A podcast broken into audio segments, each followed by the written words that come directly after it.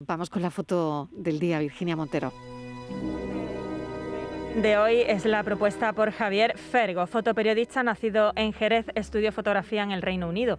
A su vuelta a España empezó a colaborar con medios locales y regionales. Desde 2013 trabaja como fotógrafo freelance para medios nacionales e internacionales, así como agencias de noticias, entre ellas Associated Press. En los últimos años ha puesto el foco en los migrantes y refugiados. Y ya saben nuestros oyentes que pueden ver la foto del día en nuestras redes sociales.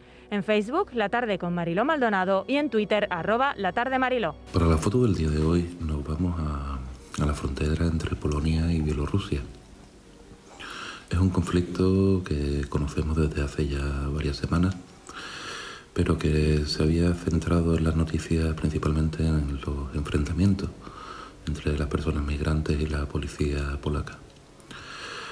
James Hill es el autor de estas imágenes y en ellas nos muestra de una manera excepcional, fotográficamente hablando, la vida en un campo de refugiados una vez caída la noche. El humo de las fogatas, las personas vagando sin destinos alrededor de un lado a otro y la represión de, de la frontera, ¿no? de la valla.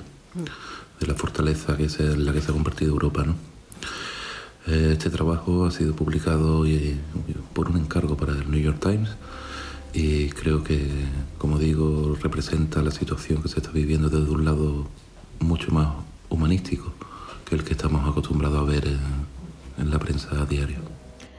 Polonia recurre, además, lo hemos visto, ¿no? y de eso va la foto de hoy, a cañones de agua y gases lacrimógenos para frenar la entrada de migrantes desde Bielorrusia. Es la foto del día.